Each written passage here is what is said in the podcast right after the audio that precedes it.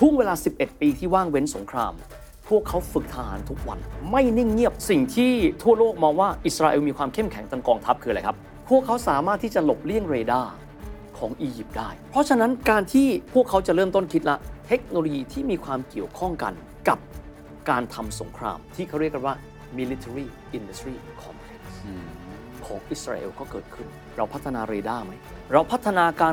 กำหนดพิกัดทหารของคู่ต่อสู้ มาที่ไหนเมื่อไหร่แล้วถามว่าสิ่งเหล่านี้ปัจจุบันเราได้ใช้ไหมครับ GPS ไงครับ โอ้ จากนั้นเริ่มต้น .com ครับ อิสราเอลตอนนั้นมี R&D จากบริษัทเช่น Microsoft Apple อยู่ในประเทศเขาแล้ว sync เป็นระบบนิเวศเดียวกันแล้ว ความรู้จากองค์กรระดับท็อปของอเมริกามาอีกด้วย เคนต้องปรับใหม่ อเมริกาไปเรียนรู้จากเขาด้วยนะครับ This is the Standard Podcast. Eye opening for your ears. The Secret Sauce Global Economic Background.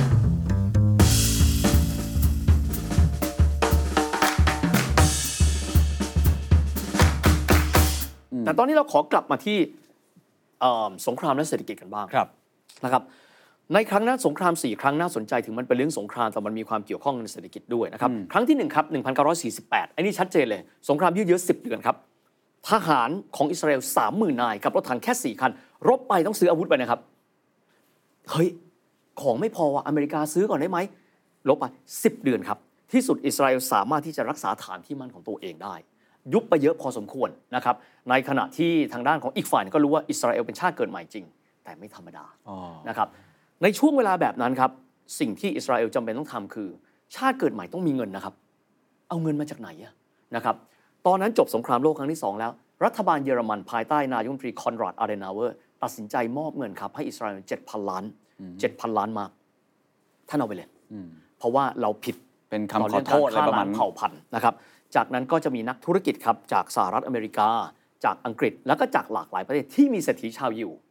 มอบเงินให้ อีกส่วนหนึ่งครับ ต้องบอกเงินบริจาคที่ 85%ของเงินประเทศอิสราเอลนะครับ เฮ้ยเขาไม่มีรายได้อะครับคือคิดดูเปิดประเทศมาปั๊บสิ่งที่มีคือกูสู้รบกับเขาก่อนนะกูไม่มีทางอื่นแล้ว ปกป้องอธิปไตยก่อแต่นก็มีคนสนับสนุนเขาเยอะเนาะมีครับ แล้วก็อีกส่วนหนึ่งคือการออกพันธบัตรครับก็คือออกออกพันธบัตรหุ้นกู้หลักๆเลยก็ไม่ต้องโรดโชว์เยอะครับสหรัฐอเมริกานะครับอังกฤษแคนาดา ก็จำเป็นต้องช่วยเหลือเพื่อให้ชาติใหม่เนี่ยเกิดขึ้นมา แน่นอนชาติพวกนี้ก็มีคนยิวเยอะนะครับ เราไม่พูดเรื่องความขัดแย้งทางด้านชนชาติ แต่นี่คือการเริ่มต้น อาหารผลิตได้ไหมครับ ไม่ได้นะครับ เพราะอิสราเอลเนี่ยทะเลทราย จะบอกก็ติดเมดิเตอร์เรเนียนไง yes แต่ทะเลเมดิเตอร์เรเนียนไม่ใช่น้ำจืดครับ เป็นน้ำเค็ม เพราะฉะนั้นเนี่ยการปลูกพืชไม่ต้องพูดถึงครับ ยากมากนี่คือสาเหตุไงครับ ที่คนอยู่ต้องคิดว่า เบื้องต้นเราต้องเพาะปลูกให้ได้ก่อน แล้วก็เกิดขึ้นนิคมเกษตรกรรมของเขาหลักๆ ก็คือคิปบุตซึ่งเดี๋ยวเราจะว่าจริงๆคิปบุตมันมายาวนานแล้วนะฮะ ชุมชนของคนที่อยู่ในพื้นที่ปาเลสไตน์ใช้ชื่อแบบนี้ก็คือคิปบุตแล้วกลับมาที่สงครามครั้งที่หนึ่งจบปั๊บครับ สงครามครั้งที่สองครับเป็นสงครามที่ผู้นำอียิปต์ในเวลานั้นนะครับผู้นำอียิปต์ในเวลานั้นมีชื่อว่ากาเมลอับดุลนัสซาร์ต้องการสถาปนาว่าตัวเองเนี่ยเป็นผู้นำแห่งโลกอาหรับ เพราะเป็นประเทศที่มีแสนยานุภาพไปเยอะมากนะครับแล้วก็อยู่ทางด้านของตะวันตกเฉียงใต้ของอิสราเอลเริ่มต้นบอกว่าสร้างคะแนนนิยมครับ คืออียิปต์เนี่ยถูกปกครองโดยโลกตะวันตกมายาวนาน นัสเซอร์เลยบอกว่า เราเอาเราจะทวงทรัพย์สมบัติของเราคืน และนั่นคือคลองสุเอซนะครับคลองสุเอซเนี่ยเป็นคลองที่ฝรั่งเศสตัดเอาไว้ เจ้าของคือฝรั่งเศสกับอังกฤษแต่อยู่บนพื้นที่อียิปต์นัสเซอร์ยึดเข้ามาครับ ยึดเข้ามาปั๊บทหารอังกฤษทหารฝรั่งเศสและรวมกับทหารอิสราเอลจึงจำเป็นต้องเข้าไปเป็นร่วมเป็นพันธมิตร ในการที่จะร่วมรบกัน แต่ครับสหรัฐอเมริกาครับโผล่เข้ามาสหรัฐอเมริกาตอนนั้นอะเป็นดไวต์ ไอเซนฮาวเวอร์ อันนั้นคือในปี 1963 ไอเซนฮาวเวอร์พูดว่าสามชาติหยุดเดี๋ยวนี้ ท่านจะโจมตีเขาไม่ได้ เราต้องปกป้องสันติภาพโลก ตอนนั้นเนี่ยกองทัพไปที่พอร์ตซาอิดก็คือปากประตูสู่คลองสุเอตที่สุดสามกองทัพนั้นต้องยอมถอยครับ เป็นสงครามที่เกิดขึ้นแค่ประปราย อันนั้นในปี 1956 สิ่งที่อิสราเอลได้ คืออิสราเอลเนี่ยได้การเปิดทางทางตอนใต้ลงทะเล ไปที่อ่าวอาคาบา ลงไปที่ช่องแคบตีราน ตรงนี้ฟังนะฮะสำคัญมาก โดยที่พูดว่านี่คือพื้นที่ของเรา ใครก็ตามที่มาปิดพื้นที่ของเราในส่วนนี้ ณเวลานั้นจะจะจะเป็นการประกาศสงครามโดยโจ่งแจ้ง เพราะฉะนั้นอันนี้พื้นที่ก่อนอิสราเอลมีทางออกทะเลสองทางละหนึ่งคือเมดิเตอร์เรเนียน แล้วก็ 2 ก็คือทางตัดลงมานะครับอันนั้นคือปี 1956 นะครับ ต่อมาครับว่างเว้นสงครามไปพักหนึ่ง มาในทศวรรษที่ 60 ครับ ครั้งนี้อียิปต์โดยกาเมลอับดุลนัสเซอร์คนเดิม อันนี้ 1967 ละ ลุกขึ้นมาแล้วพูดว่าทำไมอิสราเอลจะต้องมีพื้นที่นี้ออกทะเล นั่นก็คือพื้นที่นะครับจากอ่าวอาคาบาลงไปที่ทีรานพอลงจากทีรานปั๊บก็จะเป็นเส้นทางทางการค้าลงที่มหาสมุทรอินเดีย สิ่งที่เขาทำคือส่งทหารไปปิดครับเมื่อกี้จำได้ไหมที่บอกว่า ที่นี้เป็นที่ของฉัน ที่นี่เป็นที่ของเราประกาศสงคราม อิสราเอลครับ นั่งนิ่ง ๆ ตอนนั้นฉลองครบรอบ 19 ปี ภายใต้นายกรัฐมนตรีที่มีชื่อว่าเลวีเอชโคลนิ่งเงียบไปไม่กี่วัน ตกลงแล้วครับ วันที่ 5 เดือนมิถุนายน 1967 ครับ ในตอน7โมง45 ตอนเช้า เครื่องบินอิสราเอล 200 ลำ บินนะครับ จากฐานทัพอากาศทุกทุกๆแห่งอิสราเอล จากนั้นสิ่งที่ทำไม่น่าเชื่อนั่นคือสงคราม 6 วันครับ เข้าไปที่น่านฟ้าของอียิปต์ และถล่มเครื่องบินรบนะครับมิกก็คือมิโกยันเนี่ยมิโกยัน 21 คือเครื่องบินรบของอียิปต์ตอนนั้นมีประมาณ 400ลำ7โมง45 ส่งไป 200 ลำ และถล่มฐานทัพอากาศ 18 แห่งของอียิปต์ราบพนาศูนย์ เครื่องบินของอียิปต์เหลือเพียงแค่ไม่ถึงร้อยล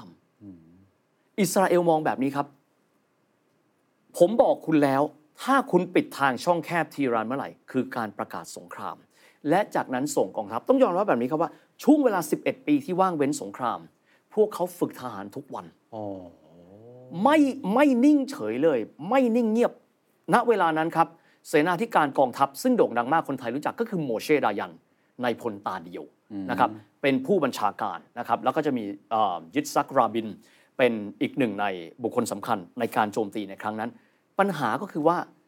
ไม่ได้แค่นั้นนะครับ อิสราเอลพูดว่าในเมื่อคุณรังแกฉัน ตอนใต้บุกโจมตีอียิปต์ทางตอนเหนือครับซีเรียทำเหมือนไหมครับ เหมือนกันครับ ส่งกองทัพรถถังและกองทัพ ในเวลาเดียวกัน7โมง45ไปยึดครองพื้นที่ที่เขาเรียกกันว่าที่ราบสูงโกลัน อิสราเอลเนี่ยนะครับมีพื้นที่ใหญ่กว่าโคราชนิดหนึ่ง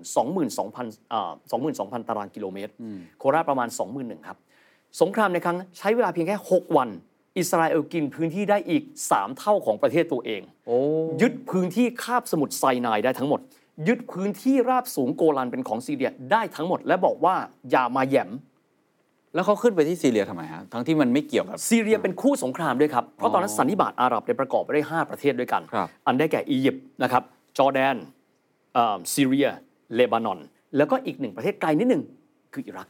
นะครับแต่ถ้าอาจจะถามว่าแล้วชาติใหญ่2ชาตินะครับซึ่งเป็นชาติเอ่อ มุสลิมเหมือนกันทำไมไม่เข้าร่วม นั่นคือซาอุดีอาระเบียกับอิหร่านคำตอบเป็นเพราะว่าทั้งสองชาตินี้มีความสัมพันธ์ที่ใกล้ชิดกับสหรัฐอเมริกาอ่าในเวลานั้นเขาใจะก็อยู่ฝั่งตะวันตก เขาก็เลยอยู่ฝั่งนั้น ในครั้งนั้นครับลองคิดดูกันใช้เวลาเพียงแค่ 6 วันเท่านั้นนะครับโดยสิ่งที่ทั่วโลกมองว่าอิสราเอลมีความเข้มแข็งทางกองทัพคืออะไรครับหนึ่งครับพวกเขาสามารถที่จะหลบเลี่ยงเรดาร์ของอียิปต์ได้ เป็นไปได้ไงครับ เครื่องบิน 200ลำอะบินเข้ามาเรดาร์ของเออ ของอียิปต์ไม่สามารถจับได้เลยคำตอบก็คือว่าเวลาเขาบินครับเขารู้แล้วว่าเรดาร์เกือบทั้งหมดเลย หันหน้าเข้ามาทางทิศตะวันออกของอียิปต์ก็คือหันหน้าเข้าหาอิสราเอลอิสราเอลเลือกที่จะส่งกองทัพทั้งหมดเนี่ย200กว่าลำขึ้นเหนือครับไปทางตอนเหนือเมดิเตอร์เรเนียนนะครับไปบริเวณเหมือนมุ่งหน้าเข้าไปหาตุรกี จากนั้นวกกลับมายูเทิร์นลงใต้กลับมา เพราะฉะนั้นเรดาร์ถ้าไม่หันเข้าไปทางด้านเหนือ ไม่เจอเครื่องบินครับก็คือหลบเรดาร์และเขาพูดว่า มิโกยันคือเครื่องบินรบของรัสเซีย หรือของสหภาพโซเวียต จะแข็งแกร่งที่สุดเฉพาะตอนที่มันขึ้นเหนือฟ้า เราต้องสังหารฝูงอินทรีตอนที่มันอยู่บนพื้นดิน ก็เลยโจมตีคืออยู่บนนั้นครับ อียิปต์ไม่ได้มีการเตรียมการ แต่บางคนก็โจมตีบอกว่าอิสราเอลทำแบบเนี้ยไม่ถูกต้อง เพราะอิสราเอลต้องประกาศสงครามเป็นเรื่องเป็นราวจึงเขาโจมตี แต่เขาก็พูดว่าก็คุณมายึดช่องแคบฉันทีเคยเราปไประแล้กาศวไว้ตั้งแต่แรกแล้ว เพราะฉะนั้นอันเนี้ยคุณเป็นคนผิดอ๋อหลังจากนั้นครับ ต้องยุติสงครามกัน เพราะว่าฝ่ายอาหรับต้องยอม อ๋ออาหรับยอม อาหรับต้องยอมครับ เพราะว่าพ่ายแพ้เอ่ออับดุลนัสเซอร์ ผู้นำอียิปต์ลาออกจากตำแหน่ง เพราะบอกว่าเราสู้ไม่ได้แล้วเราสู้ไม่ได้ต้องยอมรับเพราะว่ากองทัพอากาศที่สร้างมาเป็นเวลา 20 กว่าปีอะครับแทบจะเหลือศูนย์ตอนนั้นเครื่องบินรบต้องบอกนะเครื่องบินรบของอิสราเอลไม่ได้ผลิตเองนะครับ เป็นเครื่องบินของบริษัทดัซโซก็คือมิราจกับมิสแตร์ของฝรั่งเศสนะครับ200 กว่าลำ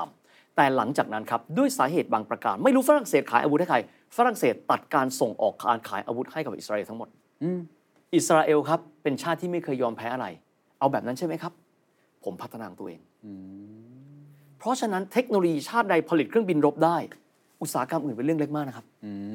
นี่ก็คือนี่ก็คืออีกส่วนหนึ่งครับของการนี่คือสงครามครั้งที่3ครับครับต่อมาครับเป็นนายกรัฐมนตรีที่มีชื่อว่าโกลดาเมอีร์ครับ ในช่วงนั้นเนี่ยทางด้านของสหรัฐอเมริกาเองนะครับโดยเฉพาะอย่างยิ่งเลยเฮนรี่คิสซิงเจอร์ซึ่งต้องใช้คำนี้เฮนรี่คิสซิงเจอร์เวลาพูดอะไรก็จะพูดแบบนี้ 1. I'm from the United States 2. I'm also a Jew เพราะฉะนั้นเนี่ยคนที่คุยกับอิสราเอลด้วยนโยบายใดๆก็ตามแต่ ที่มีน้ำหนักต่ออิสราเอลมากที่สุดก็คือเฮนรี่คิสซิงเจอร์ในช่วงทศวรรษที่ 70 ครับ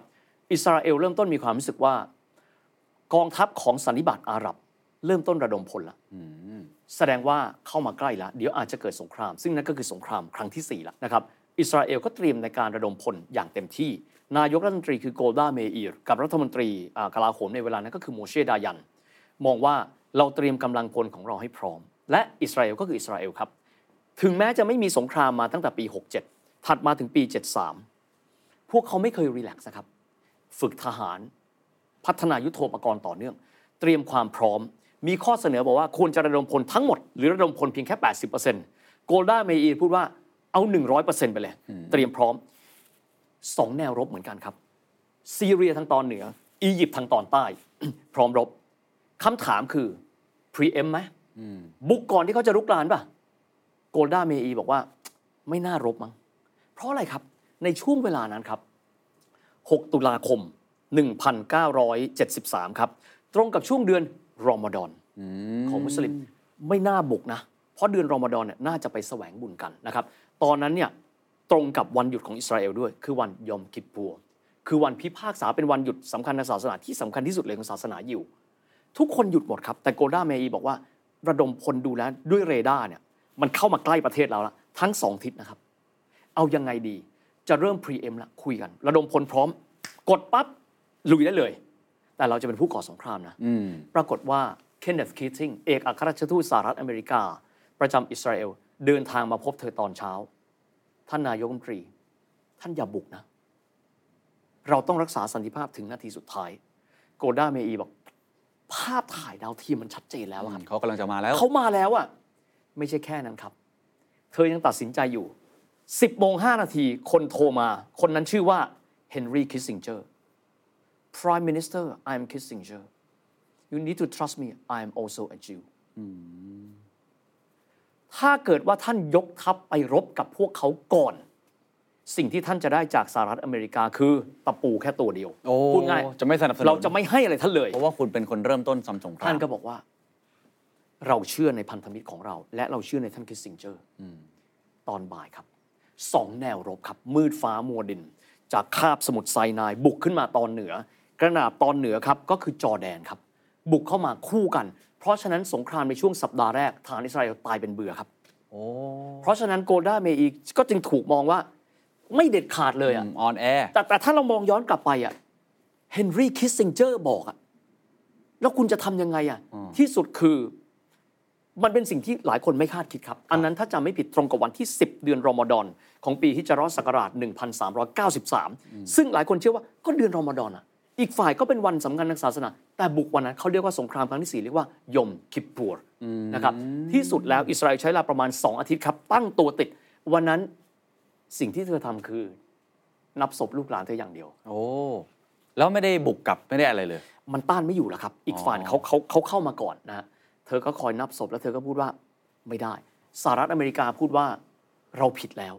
งั้นเราส่งอาวุธให้ท่านอ่าที่สุดสหรัฐอเมริกามา อิสราเอลต้องขอเอ่ยชื่อท่านนี้นะครับ ต่อมาท่านเป็นนายกรัฐมนตรีด้วยท่านชื่อเอเรียลชารอน หลายคนจะเห็นท่านเนี่ยตอนที่ท่านแบบตัวใหญ่แล้วนะ ท่านอ้วนแล้วตอนที่อายุมากแล้วเป็นนายกรัฐมนตรี แต่ว่าสมัยที่ท่านยังหนุ่มท่านคือวีรบุรุษสงครามครับ ยกทัพรถถัง ข้ามไปคาบสมุทรไซนายสองแนวรบกับอิสราเอลดันออกไปเรื่อยๆ ที่สุดสิ่งที่อิสราเอลไม่เคยทำได้ครับอิสราเอลยกกองทัพรถถังไปห่างจากนครหลวงซีเรียคือดามัสกัส 30 กิโลนะครับ คือประชิดแล้วอะเอาปืนจ่อหัวแล้วอะ ในขณะเดียวกันเข้าไปข้ามสมุทรไซนายปกติไม่เคยข้ามคลองสุเอตเลย ภาพที่เราจะเห็นในปี 1973 คือทหารอิสราเอลสร้างสะพานแบริ่งวางรถถังข้ามเลยนะครับ อีก 110 กิโลเมตรเข้าไคโร ให้รู้ว่า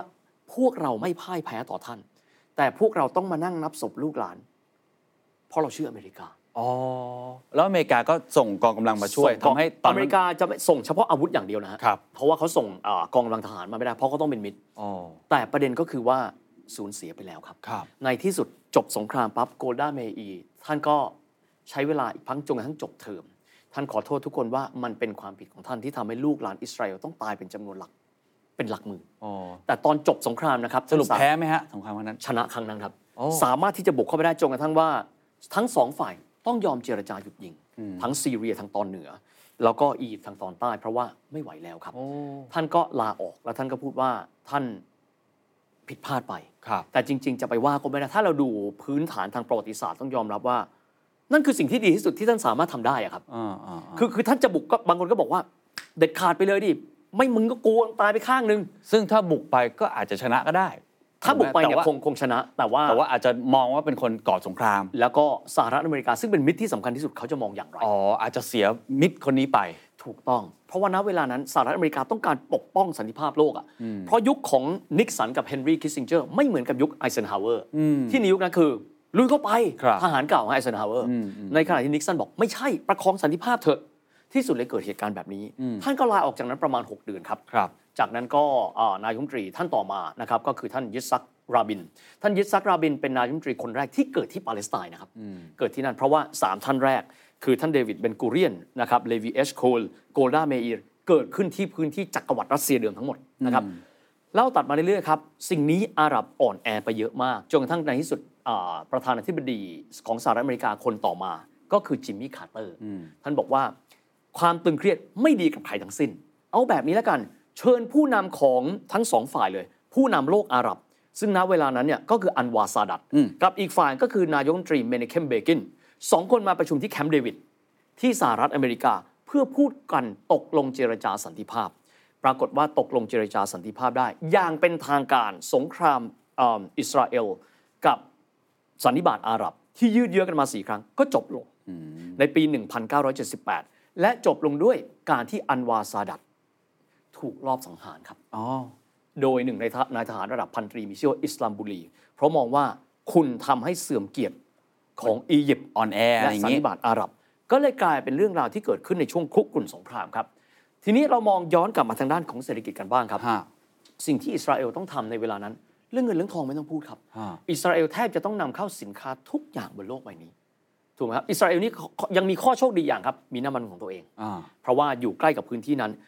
แต่พื้นที่ที่เป็นทะเลทราย เพาะปลูกไม่ได้นำอาหารเข้า สินค้าต่างๆ ต้องนำเข้า เพราะฉะนั้นต่อมาในมิติเศรษฐกิจแล้วในปี 1984 ครับ เงินเฟ้ออิสราเอลในปีเดียวสูงขึ้น 450%คือเศรษฐกิจอิสราเอลตอนนั้นแบบปอแปรมากจบปีนั้นธันวาคม เงินเฟ้อ10เท่า1,000เปอร์เซ็นต์โอ้คือคือเป็นชาติที่ทำอะไรได้ยากมากครับนะครับจนกระทั่งท้ายที่สุดครับ ในยุคนั้นก็เลยจำเป็นต้องมีการหาวิธีว่า แล้วจะใช้วิธีการอะไร ในการที่จะมาประคับประคองเศรษฐกิจ เพราะฉะนั้นเศรษฐกิจอิสราเอลต้องใช้คำว่าไม่ง่ายเลยนะครับ ซึ่งอย่างที่เฮียเล่าว่ามันเกิดสงครามสี่ระลอก ถ้าเป็นประเทศอื่น ๆ ที่มีสงครามตลอดเวลาอยู่ในพื้นที่ของตัวเอง หรือว่าระยะดินแดนของตัวเองเนี่ยโอ้เศรษฐกิจก็จะไม่ดีเป็นเรื่องธรรมชาติอยู่แล้ว อันนี้ธรรมชาติอิสราเอลเป็นยังไงฮะสี่ครั้งนั้นคือ ก็เป็นช่วงที่เศรษฐกิจแย่มากเหมือนกัน ก็ยับเยินครับ แต่ด้วยวิญญาณนักสู้ครับ ตอนที่ฝรั่งเศส ซึ่งแต่ก่อนต้องบอกว่าฝรั่งเศสเองเนี่ยเป็นซัพพลายเออร์รายใหญ่ของกองทัพอากาศอิสราเอลนะครับอย่างที่บอกนะเครื่องบินสงครามที่โดดเด่นมากที่สุดก็คือสงคราม 6 วัน ใช้เวลา 6 วันในการได้พื้นที่ใหม่มาเนี่ยหกหมื่นกว่าตารางกิโลเมตร อิสราเอลทำอะไรครับเขาไม่ขายให้เรา เราก็ทำเองสิอืมเพราะฉะนั้นการที่พวกเขาจะเริ่มต้นคิดละ เทคโนโลยีที่มีความเกี่ยวข้องกัน กับการทำสงครามที่เขาเรียกกันว่า military industry complex ของอิสราเอลก็เกิดขึ้นนะครับจำได้ไหมครับว่าที่เราตอนพูดถึงสหรัฐอเมริกาครับตอนที่เอิ่มทางด้านของไอเซนฮาวเวอร์พูดแบบนี้ พูดถึงความสำคัญของอุตสาหกรรมการป้องกันประเทศของสหรัฐอเมริกา แกพูดแบบนี้ครับ แกพูดบอกว่าประเทศเขาพัฒนามาได้ เพราะมี MIT Military Industry Complex มันแปลว่าอะไรครับ ขอโยงสองประเทศเพราะลักษณะโมเดลคล้ายกันครับอ่าสหรัฐอเมริกาพัฒนาอาวุธพัฒนาโดยใครรู้ไหมครับ ไม่ได้พัฒนาโดยกองทัพเองนะครับ บริษัทเอกชน และเอกชนก็ไปติดต่อกับถ้าเป็นปัจจุบันคงเรียกว่าสตาร์ทอัพเนี่ยครับอ๋อเพราะฉะนั้นก็จะมีบริษัทสตาร์ทอัพเช่น มีบริษัท Lockheed Martin ผลิตอาวุธ ก็ไปเอา source ให้กับทีม research ในการทำเพราะฉะนั้นนวัตกรรมของประเทศสหรัฐอเมริกาเติบโตขึ้นเพราะมีบรรดาสตาร์ทอัพรุ่นนั้น ในการที่มาคิดยุทธภัณฑ์ให้ ไม่ต้องมากแหละครับอินเทอร์เน็ตครับ ที่เขาเรียกกันว่า DARPANET Defense um, Advanced Research Project Agency ให้กำเนิดอินเทอร์เน็ตขึ้นมา เพราะต้องการที่จะมีระบบการสื่อสารแบบที่ไม่มีศูนย์กลาง เพราะฉะนั้นอิสราเอลแบบเดียวกันครับ อิสราเอลหันมามอง พัฒนาอาวุธไหม น่าจะเป็นตัวขับเคลื่อนเศรษฐกิจได้ต้องเราพัฒนาเรดาร์ไหมอ๋อเราพัฒนาการระกำหนดพิกัดไหมว่า ทหารของคู่ต่อสู้ มาที่ไหนเมื่อไหร่อืมแล้วถามว่าสิ่งเหล่านี้ปัจจุบันเราได้ใช้ไหมครับ Google Map เงี้ยเหรอครับ GPS ไงครับโอ้ของ GPS นี่ต้นกำเนิดมาจากอิสราเอลต้องเล่าอย่างนี้ครับ GPS เนี่ยเกิดมาที่เราใช้กันทุก ๆ วันนี้เนี่ยนะครับ คนที่ทำชื่อว่าบริษัท West W A Z E เขาทำหน้าที่ในการที่ระบุว่าค่าศึกมาจากทางไหนอืมอืมอืมระบุได้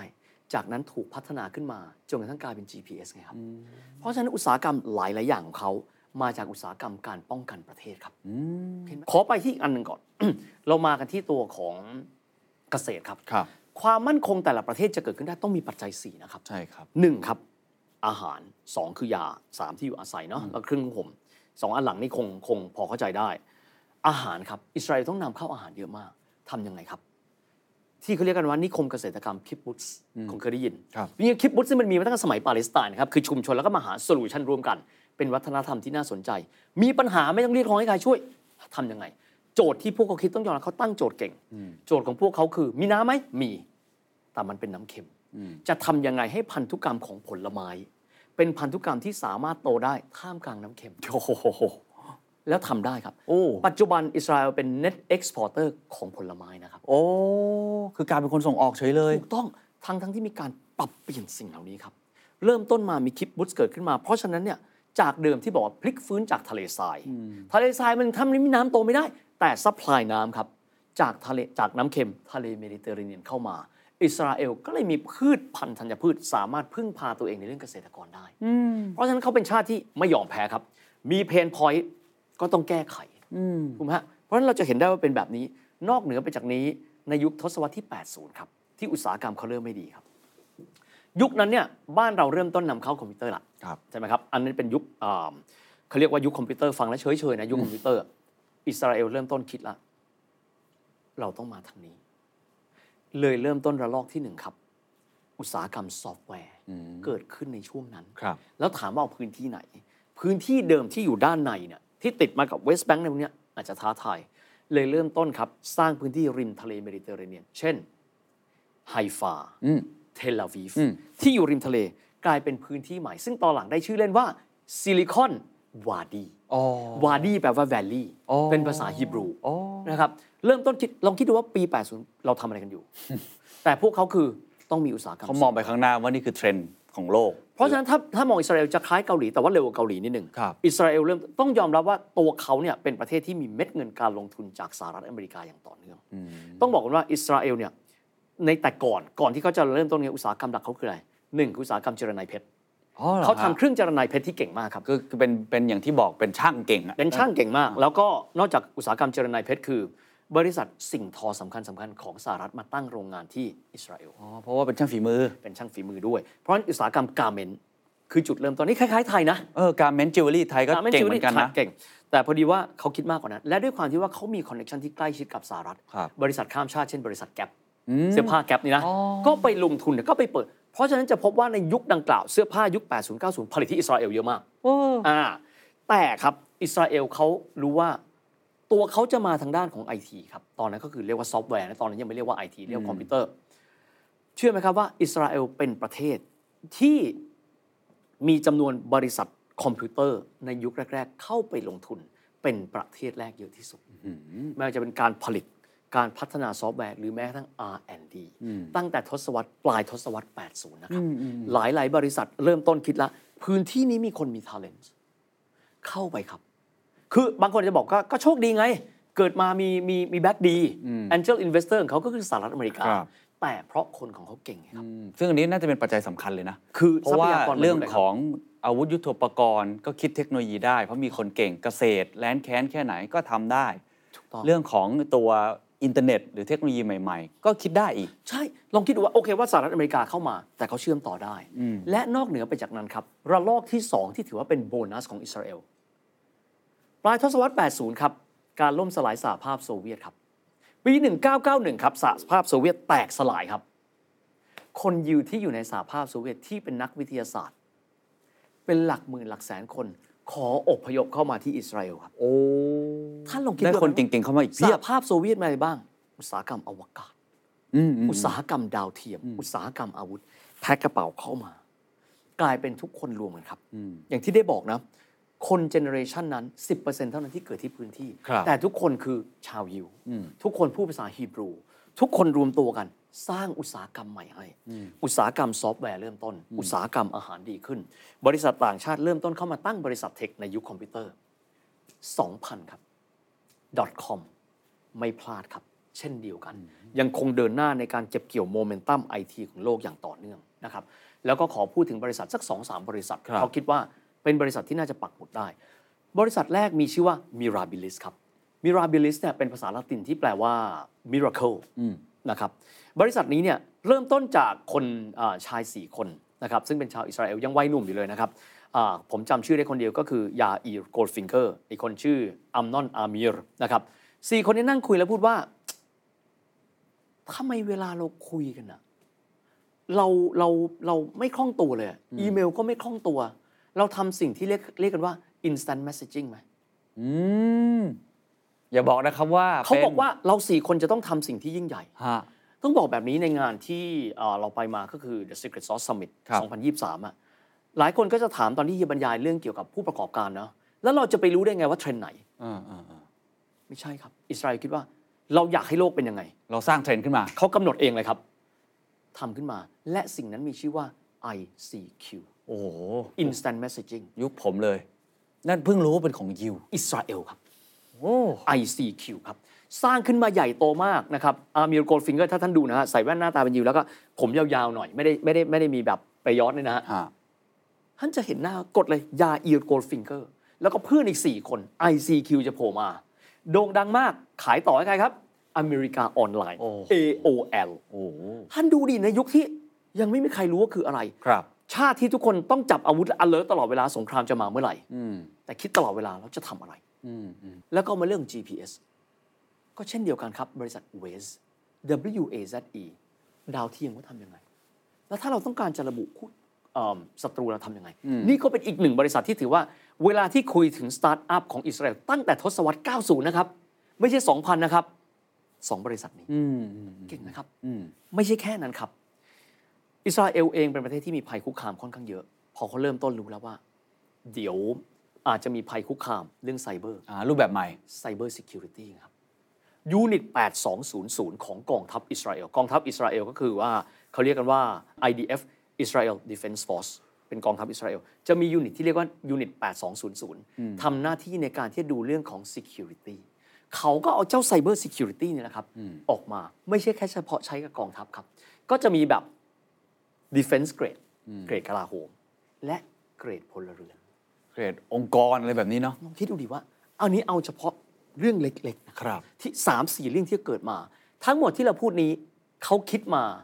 เวสกับ ICQ ปลายทศวรรษ 90 นะครับ ไม่ใช่ทศวรรษ 2000 จากนั้นเริ่มต้น .com ครับ อิสราเอลตอนนั้นมี R&D จากบริษัทเช่น Microsoft Apple อยู่ในประเทศเขาแล้วโอ้ sync เป็นระบบนิเวศเดียวกันแล้ว คือดูคือบางได้เดี๋ยวความรู้จาก องค์กรระดับท็อปของอเมริกามาอีกด้วย เคนต้องปรับใหม่ อเมริกาไปเรียนรู้จากเขาด้วยนะครับอ๋อสองข้าง เก่งไหมครับ บางคนบอกว่าผู้ประกอบการเทรนด์พอเฮียดูอิสราเอลเฮียต้องบอกว่าสิ่งที่เขาคิดคือ เขาอยากจะสร้างอะไรใหม่ให้กับโลก เขาคิดตลอดเวลาว่าเดี๋ยวโลกใบนี้ต้องเป็นแบบนี้ สร้างเสร็จปั๊บเขามี Angel Investor ผสมกันเป็นระบบนิเวศเดียวกันครับ กลายเป็นโด่งดังขึ้น แสดงว่าระบบการศึกษาหรือว่า R&D ในประเทศเขาน่าจะดีมากเนอะเอ่อ แน่นอนนะครับว่าพอเคนพูดถึงตรงนี้เราจะพูดถึง Venture Cap ใช่ไหมฮะรัฐบาลอิสราเอลนะครับตั้งแต่ทศวรรษ 90 ที่เขาพลิกฟื้นจากเงินเฟ้อพันเปอร์เซ็นต์เนี่ยฮะเขาเริ่มต้นเนี่ยแล้วก็ลงทุนให้กับบริษัทพวกนี้ แต่ต้องยอมรับความว่าการลงทุน เพราะว่าคนของเขาทุกคนเนี่ยเป็นทหารเกณฑ์ได้เคยทำงานร่วมกันมาก่อนอ๋อเหรอถูกไหมครับอ่าเขาเป็นทหารเกณฑ์เขาเขารู้เขารู้จักได้กันใครฝีมือเป็นยังไงใครทำอะไร และเขารบแบบ มีการใช้เทคโนโลยี ไม่ใช่แสนยานุภาพแบบเดิมนะมาตลอดเวลา เขารู้สหรัฐอเมริกามีอะไร เพราะฉะนั้นร่วมกันแล้วเนี่ยภาครัฐจะรู้แล้วว่า ใครเก่งอะไรอืมเกณฑ์ทหาร 3 ปีเขาจะรู้แล้วว่าไอ้คนนี้อยู่ในยูนิต 8200 มันทำอะไร ถูกไหมฮะ แต่แน่นอนว่าของเขาเป็นประเทศที่ไม่เหมือนบ้านเราของบ้านเราคือซื้อเทคโนโลยีอย่างเดียวอ่าผมหวังว่าตอนนี้มีรัฐบาลมาอย่าให้คิดแบบนี้นะครับฮะนักวิทยาศาสตร์บ้านเราเก่งๆเยอะครับลองมาคิดดูดิแต่เขาใช้โมเดลก็คือ MIT นะครับ MIT ก็คือ Military Industry Complex อืมเอกชน กับกองทัพทำงานด้วยกัน พัฒนาคู่กันและจะได้เจริญเติบโตอืมอืมอืมเป็นแนวความคิดแบบนี้ และอีกหนึ่งประเทศ ซึ่งเดี๋ยวอนาคตเวลาที่เราคุยถึงครับประเทศนั้น เราคงจะต้องมีอิสราเอลด้วย มีหนึ่งประเทศครับในปี 1965 ครับ ในยุคที่อิสราเอลเนี่ยกำลังจะเข้าสู่สงครามครั้งที่ 2 คือสงคราม 6 วันในเวลานั้น ประเทศนั้นเนี่ยต้องบอกว่ามีวิสัยทัศน์ที่กว้างไกลครับ มองว่าประเทศนั้นขนาดพอๆกับเรา อิสราเอลขนาดพอๆกับเรา มีภัยคุกคามรอบตัว อยากให้ฐานอิสราเอลมาเทรนทหารบ้านเราอืมและเสนาธิการกองทัพในเวลานั้นคือยิตซักราบิน ก็พูดว่าเรายินดีส่งไป ประเทศนั้นคือสิงคโปร์ครับ โอ้ มีวิธีคิดคล้ายๆกัน ปี 1965 เนี่ยสิงคโปร์เป็นรัฐเกิดใหม่ครับ สิงคโปร์ไม่มีกองทัพ สิงคโปร์อยากรู้ว่าวิธีการอะไรในการที่จะสร้างกองกำลังตัวเองขึ้นมาปกป้องอธิปไตยของสิงคโปร์ครับเพราะสิงคโปร์เชื่อถ้าวันหนึ่งตัวเองรวย แล้วจะมีคนมารุกราน และสิงคโปร์ติดต่อไปที่อิสราเอลครับ อิสราเอลเข้าไปฝึกกองกำลัง และก็เชื่อว่าสิงคโปร์เองก็มีวิธีการแบบเดียวกันอืมเห็นไหมครับเพราะฉะนั้นต้องบอกว่าอิสราเอลเป็นชาติที่มีการเติบโตที่น่าสนใจครับแต่สำคัญที่สุดคือเขาคิดตลอด มี pain point ฝรั่งเศสไม่ส่งอาวุธมาให้ เราพัฒนาเอง โลกนี้รบกันด้วยไซเบอร์เราต้องคิด cyber security โลกนี้ต้องระบุพิกัดคนทุกคนได้เราทำ GPS อืม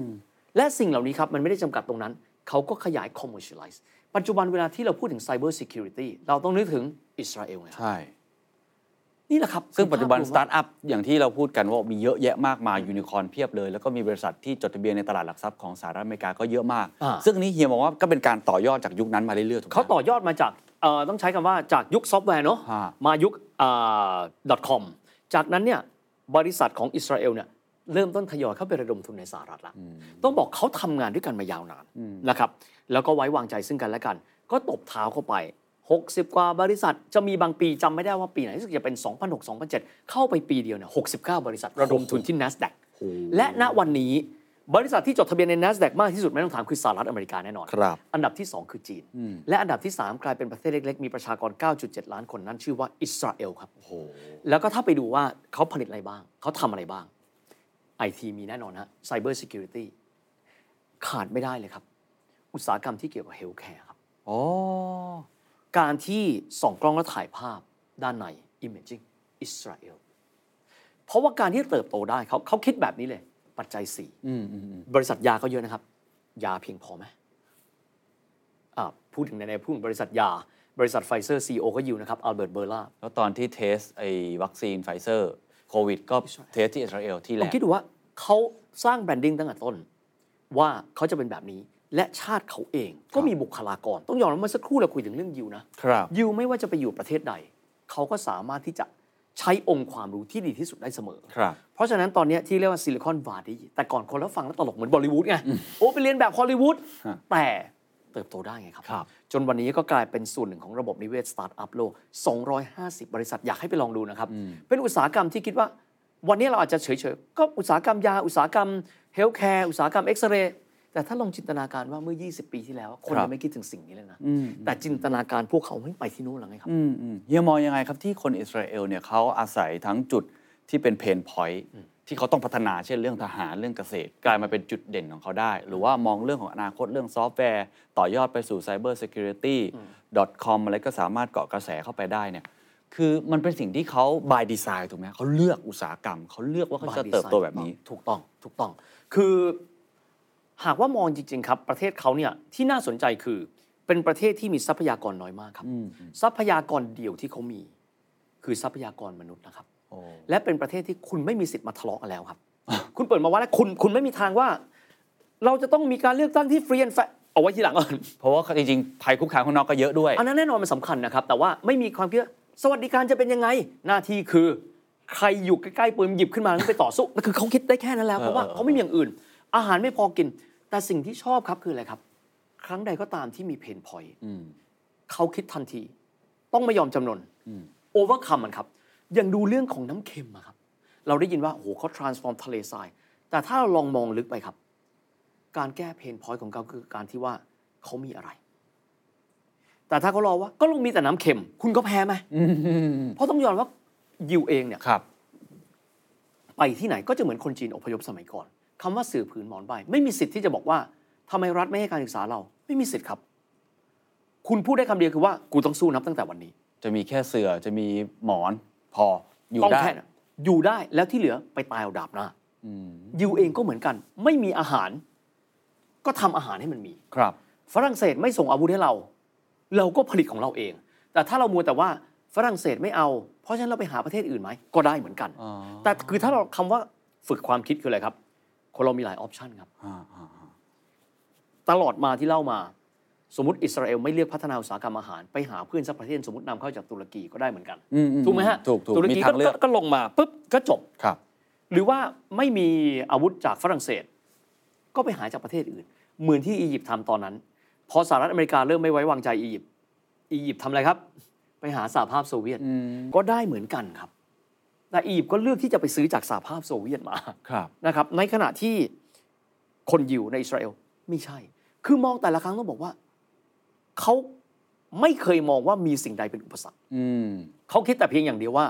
มีอะไรอยู่ข้างหน้าเรียนรู้และหา solution ครับฟังแล้วมันเหมือนง่ายนะครับ แต่ต้องยอมรับว่ามันเป็นแบบนั้น เออ เหมือนเขา turn จากสิ่งที่ไม่มีให้มันกลายเป็นมี แล้วก็ไม่ได้มีข้ออ้าง มันมี mentality ที่ ทุกอย่างคือเป็นไปได้ทั้งหมดอะคือคือคือมันมามาอัศจรรย์มากที่ว่า หลายๆครั้งเวลาที่เรามองอุตสาหกรรมป้องกันประเทศครับ มันคือปฏิปักษ์ของเศรษฐกิจ เรามองอย่างนี้ตลอดพอไปอ่านหนังสือเนี่ย Startup Nation หนึ่งในองค์ประกอบคือการที่มีระบบการเงินฟังแล้วมันตลกมากนะครับ แต่เพราะระบบคิดเขาคือ ก็สร้างเป็นอุตสาหกรรมสิวะมันคือ เออเออเข้าใจครับคือคือคือตอนนี้สังคมไทยอาจจะถกเถียงกันเยอะนะว่าอืมงบเอาไปใช้ในเรื่องของเออทหารอันนั้นเรื่องหนึ่งบริบทอาจจะไม่เหมือนกับอิสราเอลอืมแต่ว่าผมว่าที่เฮียเล่าน่าสนใจคือประเทศเขาก็ยังเกณฑ์ทหารอยู่ ถูก คือคือต้องบอกแบบนี้ว่าโอเคว่า เรื่องเหมือนการบริหารต่างกันก็ได้ผลต่างกันครับ นะอย่างสมมติกรณีของบ้านเรา คิดเลยไม่ออกปั๊บเสืออาวุธอ่าอ่าแต่เขาคือไม่ต้องซื้อสิ แต่แต่ว่าเอาแค่ mentality ที่คิดว่าทำเองสิ อืมอืมอืมอื มมันก็มหัศจรรย์แล้วนะครับครับครับเราเราถูกสอนให้คิดว่าเราผลิตอาวุธเองไม่ได้เลยเฮียไม่ได้บอกเราต้องผลิตอาวุธนะเพราะไทยมีรักสงบอืมโอเคป่ะคือคือแต่ว่ากำลังจะพูดว่าระบบคิดของพวกเขาอะครับครับมาถึงปั๊บและการพัฒนา ผมจำได้เลยว่าอ่าทางด้านของนักวิชาการที่บอกว่ามาจากออกซฟอร์ดนะครับเดเร k เพนสเลอร์พูดแบบนี้เขาบอกว่าเพราะเขาไปดูโมเดลอเมริกาพออเมริกาทำ DARPANET จากทหาร แล้ว commercialize มันใช้กับเอกชน ทำไมยิวไม่ใช้แบบนี้บ้าง อิสราเอลก็ใช้แบบเดียวกันสิทำ GPS ทำไมต้องทำเฉพาะทหารล่ะ Israeli Defense Force คุณก็ทำเป็น tier ดิ tier สูงสุดกองทัพใช้เพราะเป็นความลับครับ tier ต่ำลงมาเราเราท่านท่านๆใช้แล้วหาว่ามันอยู่ที่ไหนอืมเราก็สามารถทำได้ แต่คือก็ turn ตลอดครับไปอยู่เป็นจะอยู่ในกองทัพ เวลาเสียเปล่าไม่ได้ พัฒนาสิเราเรียนรู้ได้จากกองทัพได้บ้างอืมแต่ว่าหนึ่งอย่างครับในหนังสือของเอ่อ Startup Nation นะครับของแดนเซเนอร์ กับซอลซิงเกอร์เขาบอกว่าวัฒนธรรมของกองทัพอิสราเอล ไม่เหมือนกองทัพที่อื่น คือลูกน้องเถียงเจ้านายได้อ๋อเหรอแต่ครับอ่าเขาเขาว่าอย่างนี้แต่อันนี้ต้องบอกอย่างนี้นะครับว่าแล้วก็บอกว่าลูกน้องสามารถรวมตัวกันแล้วโหวตเจ้านายออกได้ฮะอะ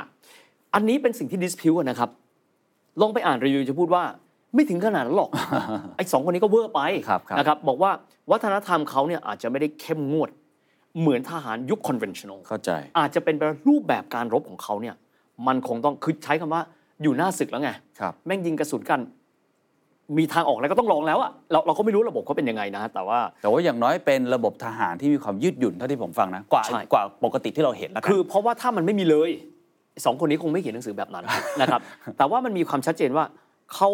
เทิร์นทุกอย่างที่อาจจะดูแล้วเป็นอุปสรรคอืมให้มันกลายเป็นประโยชน์กับเขาได้ตลอดเวลาอืมอืมอืมนะครับ เราก็จะเห็นว่าอย่างสมมติใครจะไปอิสราเอลก็จะพบว่าเรื่องความมั่นคงเยอะมากครับครับนะครับ เพราะว่าเขาเกิดมาแบบนี้ครับแต่เขาเกิดมาเขาเทิร์นสิ่งเหล่านี้ให้เป็นประโยชน์ได้อืมนอกจาก mentality อันนี้คืออยากจะชวนคุยต่อ เพราะว่าถ้าที่ผมฟังมาทั้งหมดเนี่ยหัวใจสำคัญที่อิสราเอลมีมากที่สุดคือคนนะถ้าที่ผมฟังคือคนเนี่ยมันพอมันเจออะไรที่มันเป็นอุปสรรคแล้วมันเปลี่ยนเป็นโอกาสได้หมดเนี่ยมันเลยทำให้ทุกอย่างที่เรามองเห็นเนี่ยกลายเป็นอุตสาหกรรมที่สร้างชาติเขาขึ้นมาได้นะครับ ก็เลยอยากทราบใน มุมมองของเฮียว่า mentality ของคนอิสราเอลอะมีอะไรที่น่าสนใจ เช่น การที่เขาเนี่ยย้ายถิ่นฐานบ่อยอืมอืมอืมหรือการที่เขาประชากรเขาน้อย เวลาเขาคิดอะไรเขาคิดเป็นระดับโลกหมด เขาไม่ได้มองว่าจะต้องขายแค่คนในชาติตัวเองใช่อย่างนี้เป็นต้นเนี่ยเฮียอาจจะลองแชร์ได้ไหมครับ มีอะไรน่าสนเอ่ใจอเฮียขอแชร์ประสบการณ์ที่อยู่ที่ย่านคนยิวนะที่ลอนดอนเพราะว่าอยู่มาแล้วก็ถามเขาตอนแรกจะใช้คำว่าเราได้ยินชื่อคนยิวนะเรากลัวครับอ่าคือคนยิวจะมีลักษณะที่เฉพาะตัวมาก เช่นจมูกยาว ใส่แว่นหนาๆดูแลวเคร่งขรึม ใส่เสื้อผ้านี่แบบ คือถ้าเป็นออร์โธดอกซ์อย่างที่บอกนะอันนี้ขออนุญาตเล่าอาจให้ฟัจะงเข้ว่ามงวดหน่อยอืม เข้มมากๆพอสมควรเช่นเขาจะมีเปยอทอืมก็คือผมเกลียวนี่เนาะครับ แล้วก็เข็มขัดเขาก็จะมีถ้าเป็นผู้ชาย จะมีเอ่อได้ายสีขาวมัดอยู่เรียกว่าซิดซิดนะครับแล้วหมวกเนี่ยเขาก็จะใส่หมวกแบบหมวกปีก อ่าใช่ใช่ใช่ถอดมาก็จะเป็นหมวกที่เรียกว่ากิปป้า อันนี้คือยิว Orthodox นะครับเขาก็อยู่ด้วยกัน เราเจอแบบนี้แล้วเขาแบบเริ่มตั้งคำถามแล้วว่า ข้อแรกเลยที่เจอทำไมเขารวยวะ แล้วก็ ไม่ใช่เฉพาะผู้ใหญ่นะครับ เด็กๆเขาทุกคนดูเหมือน format แบบนั้นตั้งแต่เด็กเขาใส่เสื้อผ้าแบบเดียวตลอดเวลา เมียเจ้าของบ้านสะพายกระเป๋าใบเดียวตลอด 7 ปีที่รู้จักกันอืมตระหนี่ทีเหนียวมากอืมผมใช้คำว่ามัธยัติแล้วกันนะครับพอสนิทกันถามเขาทำไมคนยิวฉลาด วิทย์พูดเหมือนกันทุกคนเลย สิ่งนี้ไม่ใช่โชคครับ สิ่งนี้คือการเลี้ยงดูของพวกเรา ไม่เคยย่อหย่อน ผมบอกว่าขอโทษผมไม่ได้ออฟเฟนคุณนะ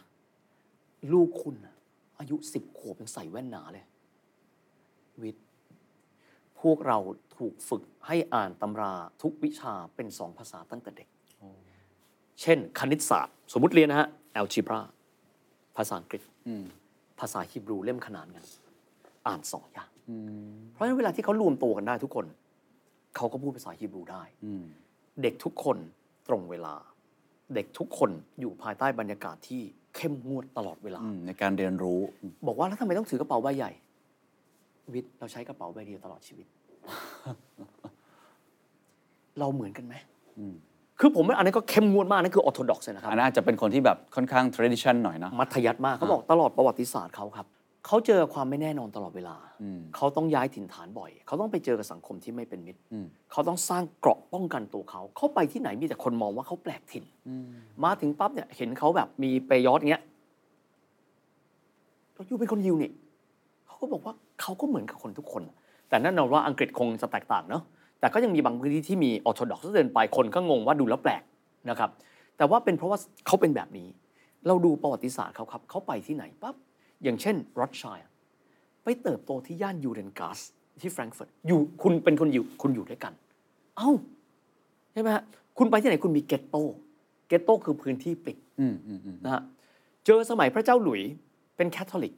เจอยิวบอกว่าพวกนี้ไม่ใช่พวกเดียวกัน เขาอยู่ในสภาพแวดล้อมแบบนี้มาตลอดคือแปลกแปลกที่อืมแล้วเรามองเปรียบเทียบกันนะครับกับเรื่องยิวของบุรพาทิตย์อืมในยุคปัจจุบันครับเราเห็นหน้าตีหน้าหมวยเป็นเรื่องปกติ เรามองย้อนกลับไปครับ สมัยที่คนจีนมาเยอะๆไอ้เจ๊กยุคนั้น feeling ไหมอืม feel เหมือนกันครับ เพราะฉะนั้นมันก็น่าแปลกทำไมเด็กหน้าตี๋อะใส่แว่นหน้าตาเนิร์ดๆไม่แม่งเรียนเก่งทุกคนวะ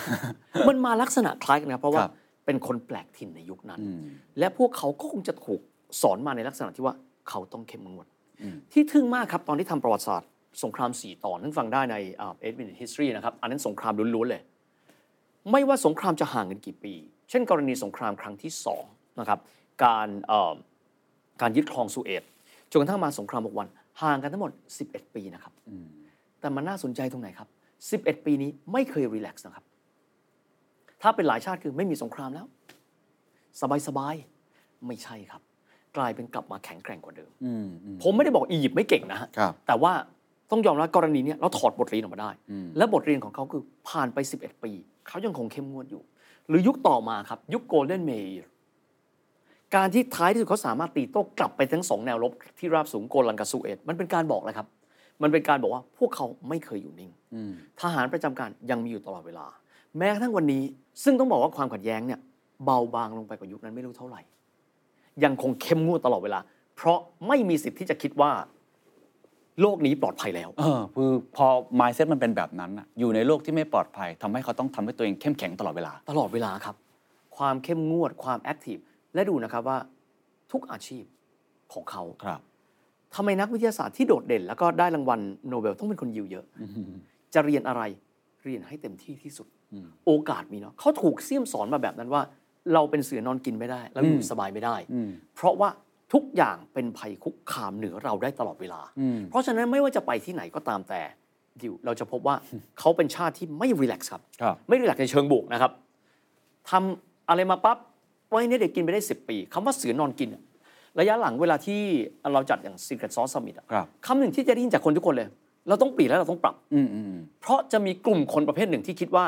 เราคิด product มาครั้งหนึ่งแล้วเราอยู่ได้ตลอดชีวิตอืมแต่ อิสราเอลคงไม่ใช่ครับบวกกับการที่เขาเนี่ยเชื่อมโยงครับ ระหว่างเขากับประเทศรอบข้าง เช่น กรณีสหรัฐอเมริกาทำให้เรียนรู้ได้อ่าก็มีการแลกเปลี่ยนความรู้กันได้ด้วย ไม่ได้แบบอยู่แค่กระจุกอยู่กับตัวเองอย่างเดียว ก็เอ่อเอาเคลองคิดดูว่าบ้านเราเนี่ยลักษณะที่คล้ายอิสราเอลคืออะไรครับ คือการที่เรามีคนต่างชาติมาลงทุนเยอะมากนะ ใช่ใช่เราเปิดรับต่างชาติเยอะมากนเยอะมากวัฒนธรรมเรื่องของเศรษฐกิจทุกอย่าง ซึ่งซึ่งงวดที่แล้วที่เราคุยถึงเรื่องยานยนต์จีนนะฮะ แกะออกมาเป็นชิ้นๆ แล้วดูว่าข้างในเขาทำอะไร แต่ไม่ใช่คิดแค่ว่าเรารับจ้างประกอบนะ แต่สิ่งที่เราเรียนรู้มา เราทำอะไรต่ออผมไม่ได้บอกเราต้องมี national car ครับเพราะมันยุคนี้มันมันไม่ควรจะเปิดบริษัทรถยนต์เพิ่มแล้ว แต่เราเป็น ODM ได้ไหม original design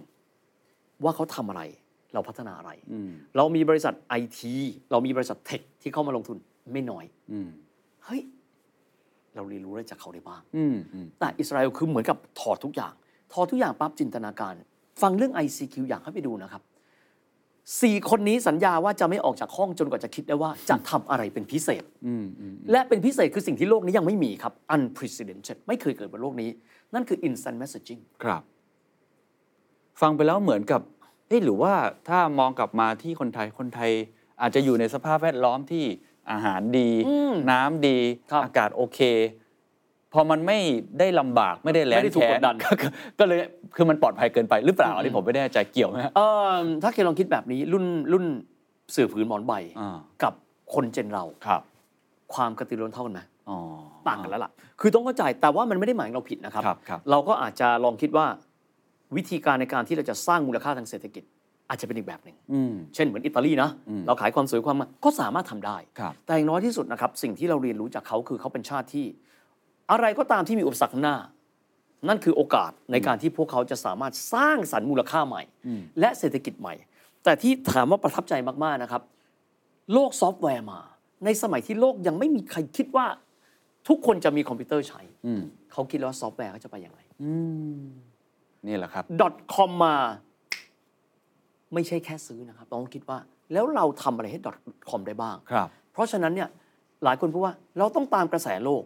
แต่ผมดูแล้วเนี่ยอิสราเอลรวมถึงสมมติเรามองย้อนกลับไป Men Who Built America George Westinghouse Thomas Edison Cornelius Vanderbilt พวกนี้ไม่ได้ตามเทรนด์นะครับ พวกนี้คิดว่าโลกเขาอยากจะดีไซน์โลกข้างหน้ายังไง แล้วเขามีสิ่งประดิษฐ์ขึ้นมา แล้วก็สร้างตลาดใหม่ของเขาเอง ที่ประทับใจมากนี่เปรียบเทียบกันแต่ไม่ใช่คนยิวนะฮะเอดิสันพัฒนาหลอดไฟขึ้นมาได้ เป็นคาร์บอนใช้ได้ 1,200 ชั่วโมง ไม่ได้คิดแค่นั้นเขาคิดต่อครับ ถ้าวันหนึ่งบ้านคนอเมริกัน ทุกบ้านในเมืองใดเมืองหนึ่ง ใช้หลอดไฟเป็นหมื่นจะเป็นยังไง แล้วคิดต่อการส่งกระแสไฟฟ้าทำอย่างไรครับเหมือนกันครับ อินเทอร์เน็ตบิลเกตส์เคยพูดครั้งหนึ่ง อยากให้คนอเมริกันมีคอมพิวเตอร์ใช้บ้านละหนึ่งเครื่องอิสราเอลก็มานั่งคิด ถ้าคนใช้ instant messaging ถ้าวันหนึ่งโลกทั้งใบมีการใช้ไซเบอร์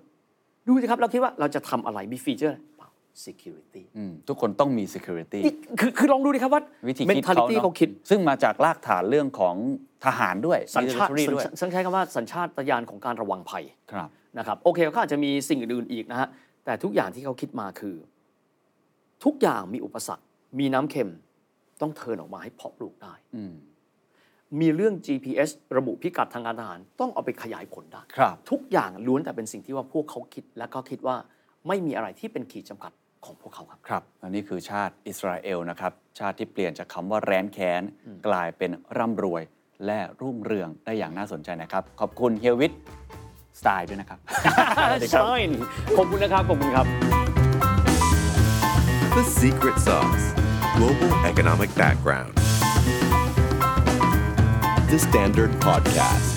eye opening for your ears.